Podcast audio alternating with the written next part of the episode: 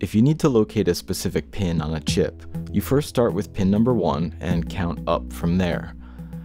To find that first pin, look for a marker on the chip's surface, often in the form of a dot in the upper left hand corner, or a U shaped notch, or both, or a printed symbol. It does tend to vary. On top of that, many chips have additional unrelated circular indentations, just to make things a bit more confusing. In any case, we have our dot. Pin 1 is always going to be to the left of that marker, and moving counterclockwise from there, the pin numbers always increase. So this 28 pin chip in a dual inline package counts to 14 while going down the left side, then jumps over to the right and counts up to 28.